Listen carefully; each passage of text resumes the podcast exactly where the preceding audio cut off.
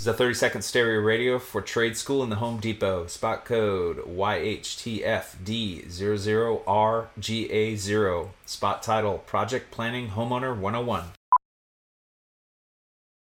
So you're ready to tackle a home improvement project on your own.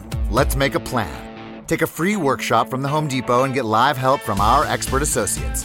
Whether you're upgrading your kitchen or overhauling your bathroom, we'll provide everything you need to get started. You'll know what to look for and what to avoid so you can take on any project with confidence. Homeowner 101 live stream workshops from the Home Depot. How doers get more done. Register now at homedepot.com slash workshops. Welcome to Riffin' with Raph and AD, coming to you live from the Coppel Chevrolet GMC studios. On air and online at theticketfm.com. Now here's former Huskers, Chris Rapp and Aaron Davis. All right, we're back here again on this Wednesday night, riffing with Raff and AD, quickest two hours of the week. AD must have had to go do a sound check, so he had to go do his check one, two, check one, two, or whatever he does when he's doing those amazing speeches. But right now, we are joined by I'm going to go with arguably the greatest women's basketball coach in the history of Nebraska high school basketball, Coach John Larsen. Coach Larsen, how are you tonight? I'm fine, thanks, Chris. It's good to see you. It's good to see you. It's been a while. Yeah, I I was laughing because I remember coming into the press box back in it was the year you injured your knee. It was it like maybe 2011 or 12 or uh, about 14? 14. And I was in there that night, and I saw you watching a women's basketball game, and man, I was. I said to my friend that night, I go, I just don't think he is finished coaching women's basketball. And I think I even asked you that night, and you said, Nope, I'm done. I'm done. I'm done. I'm done. And then, lo and behold, come 2017, and the man returns to Crete, Nebraska. Right.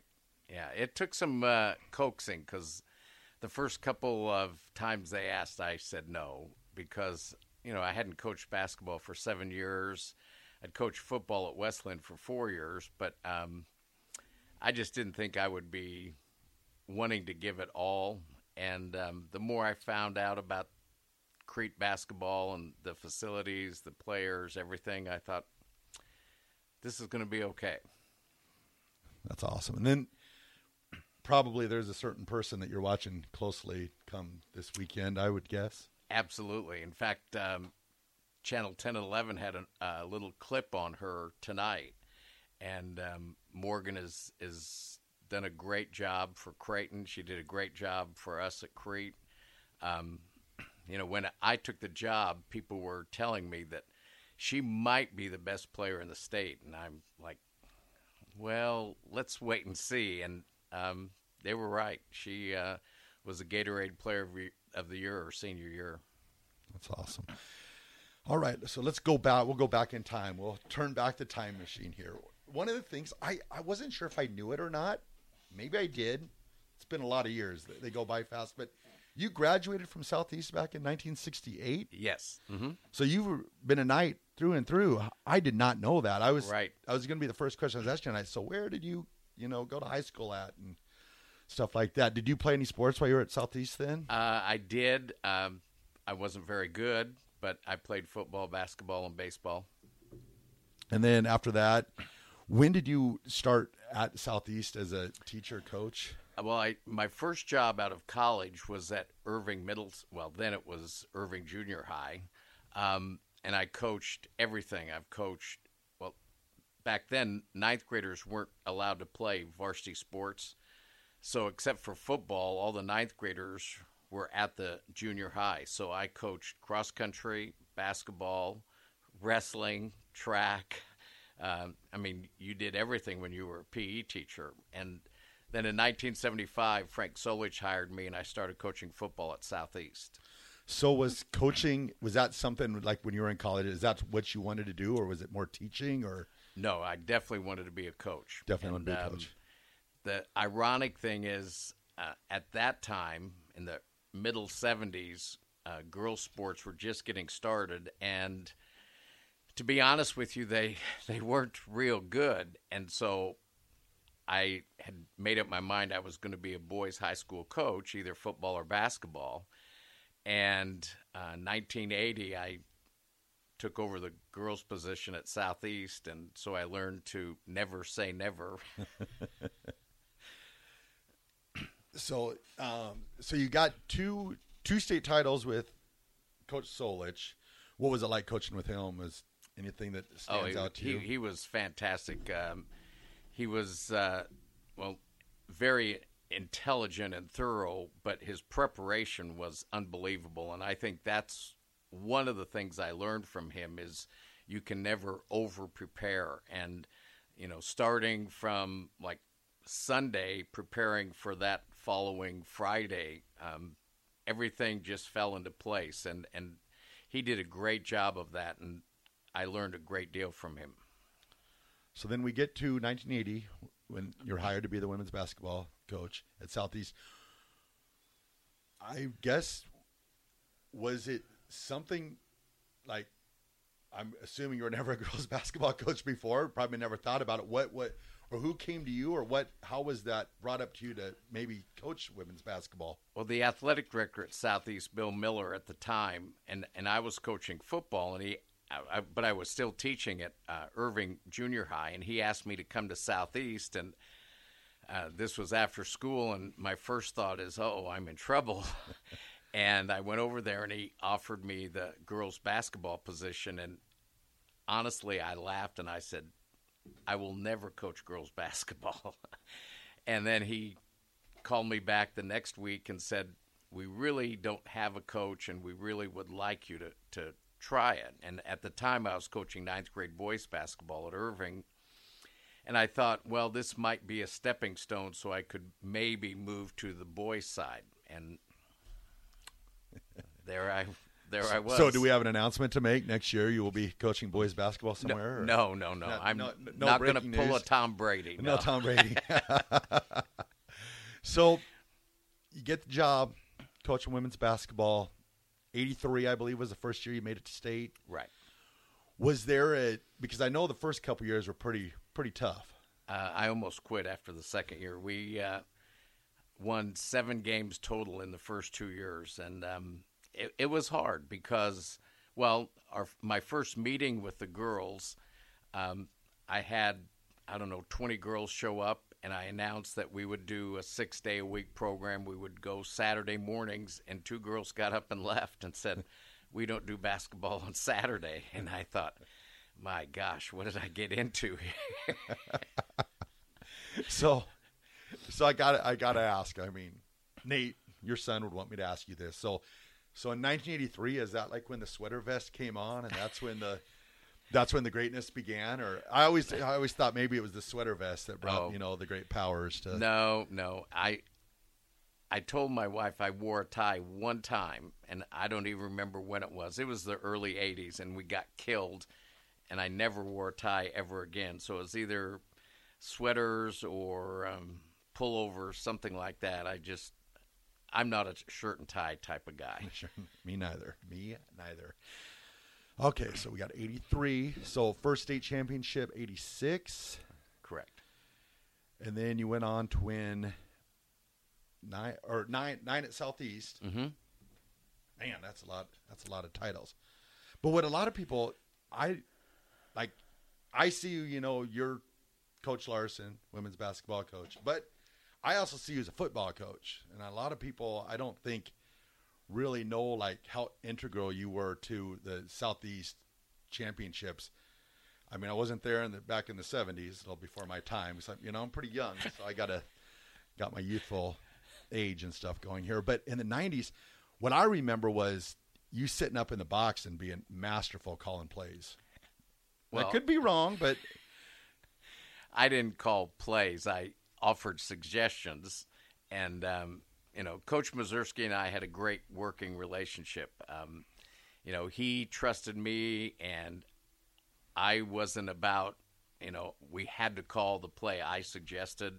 Uh, I knew there were certain times, certain situations he wanted to do this, So I wasn't about to suggest something that was completely opposite because I knew where that would go. So uh, we had a, a, you know, we worked really well together. And then when you were with Coach Solich, what what did you coach with him? Did you coach any position or I coached wide receivers. wide receivers? All right. And then Southeast. Well, when I was there, you were the sophomore head football sophomore coach, and then coached. And you're up in the box, I believe, on for varsity games, Right. hmm coaching the offense. And then um, I go back. You have like all these like stats that I found today. They're they're pretty wild. I mean, I was telling Carter before before you got here tonight that you have 18 state championships. If I'm correct, you got 10 in girls basketball, eight with Southeast. That's, Right. That is incredible. Well, um, it means that I had the privilege to work with a lot of great athletes, and and we did. We had uh, uh, at Southeast, we had uh, a great run of athletes, um, and and you know even at Crete, um, my first two years, we had very good athletes. So good athletes can make a good coach. And then I want to go. I want to go also talk about um, 95, 96. You coached the um, oh, is it Daubert Daubert Pinnacle All Star team? Right. And And we, we formed uh, the Nebraska Girls Basketball Association. There were four coaches: uh, Ken Cook, who was coaching at Adams, Larry Bleach, who was coaching at Bellevue East, Jim Miller from Omaha Marian, and myself. And we decided to start uh, a program for girls to try to get them exposure.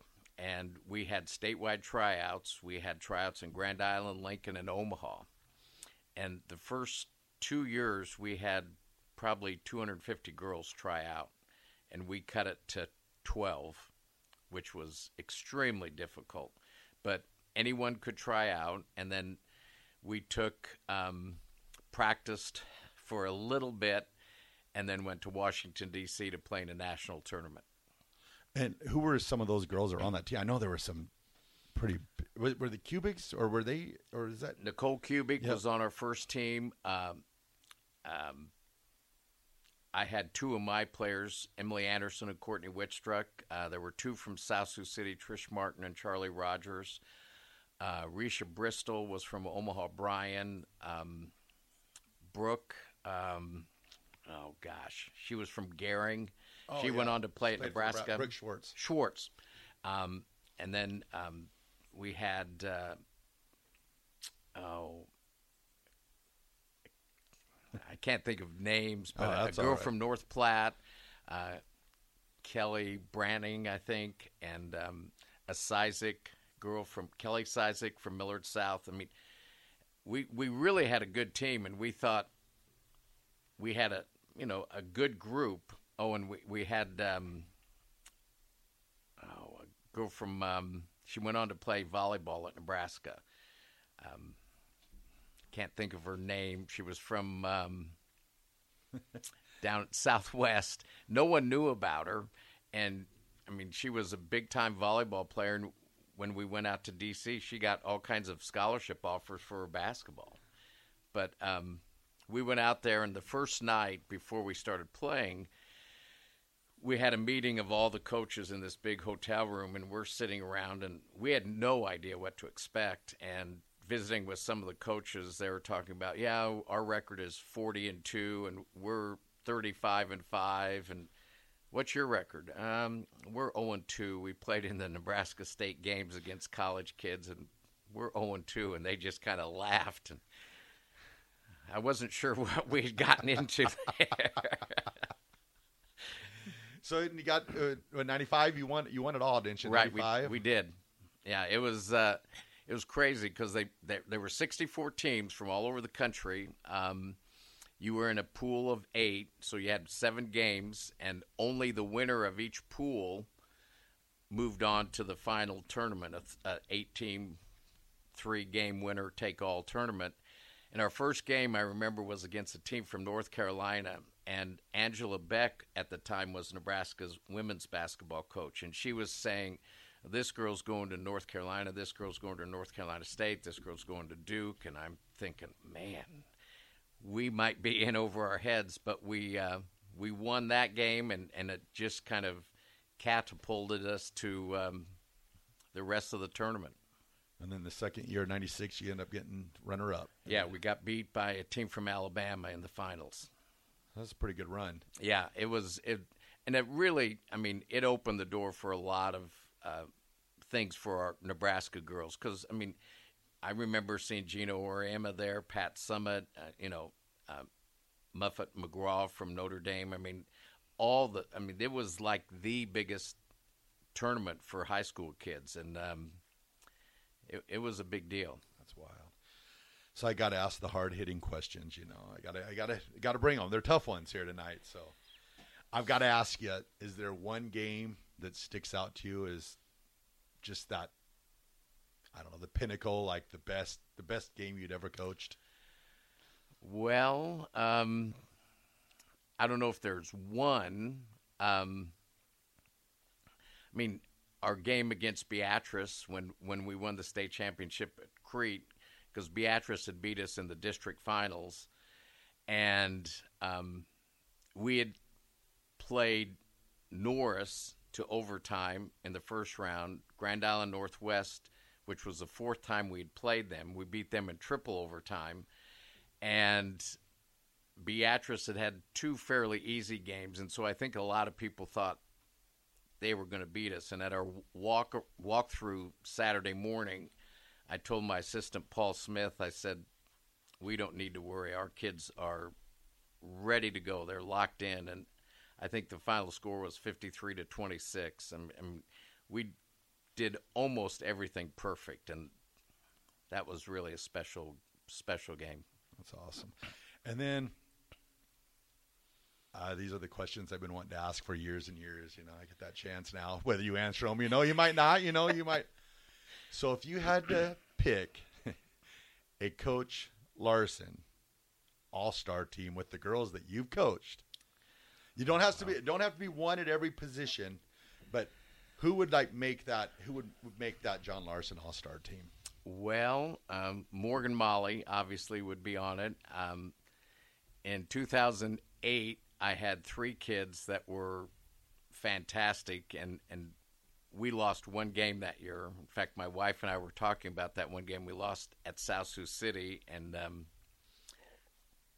a few questionable calls. uh, but that was our only loss of the year, and, and they beat us by one on a last second shot. Um, we won the state championship that year by, I don't know, 20 some points. But on that team, we had Katie Burkle, KK Hauser, and Marissa Kostanek, and all three went on to play Division One basketball. Um, gosh, um, I would say like Jody Steinman, who graduated in '88. She was chosen athlete of the year when she was a senior at Southeast.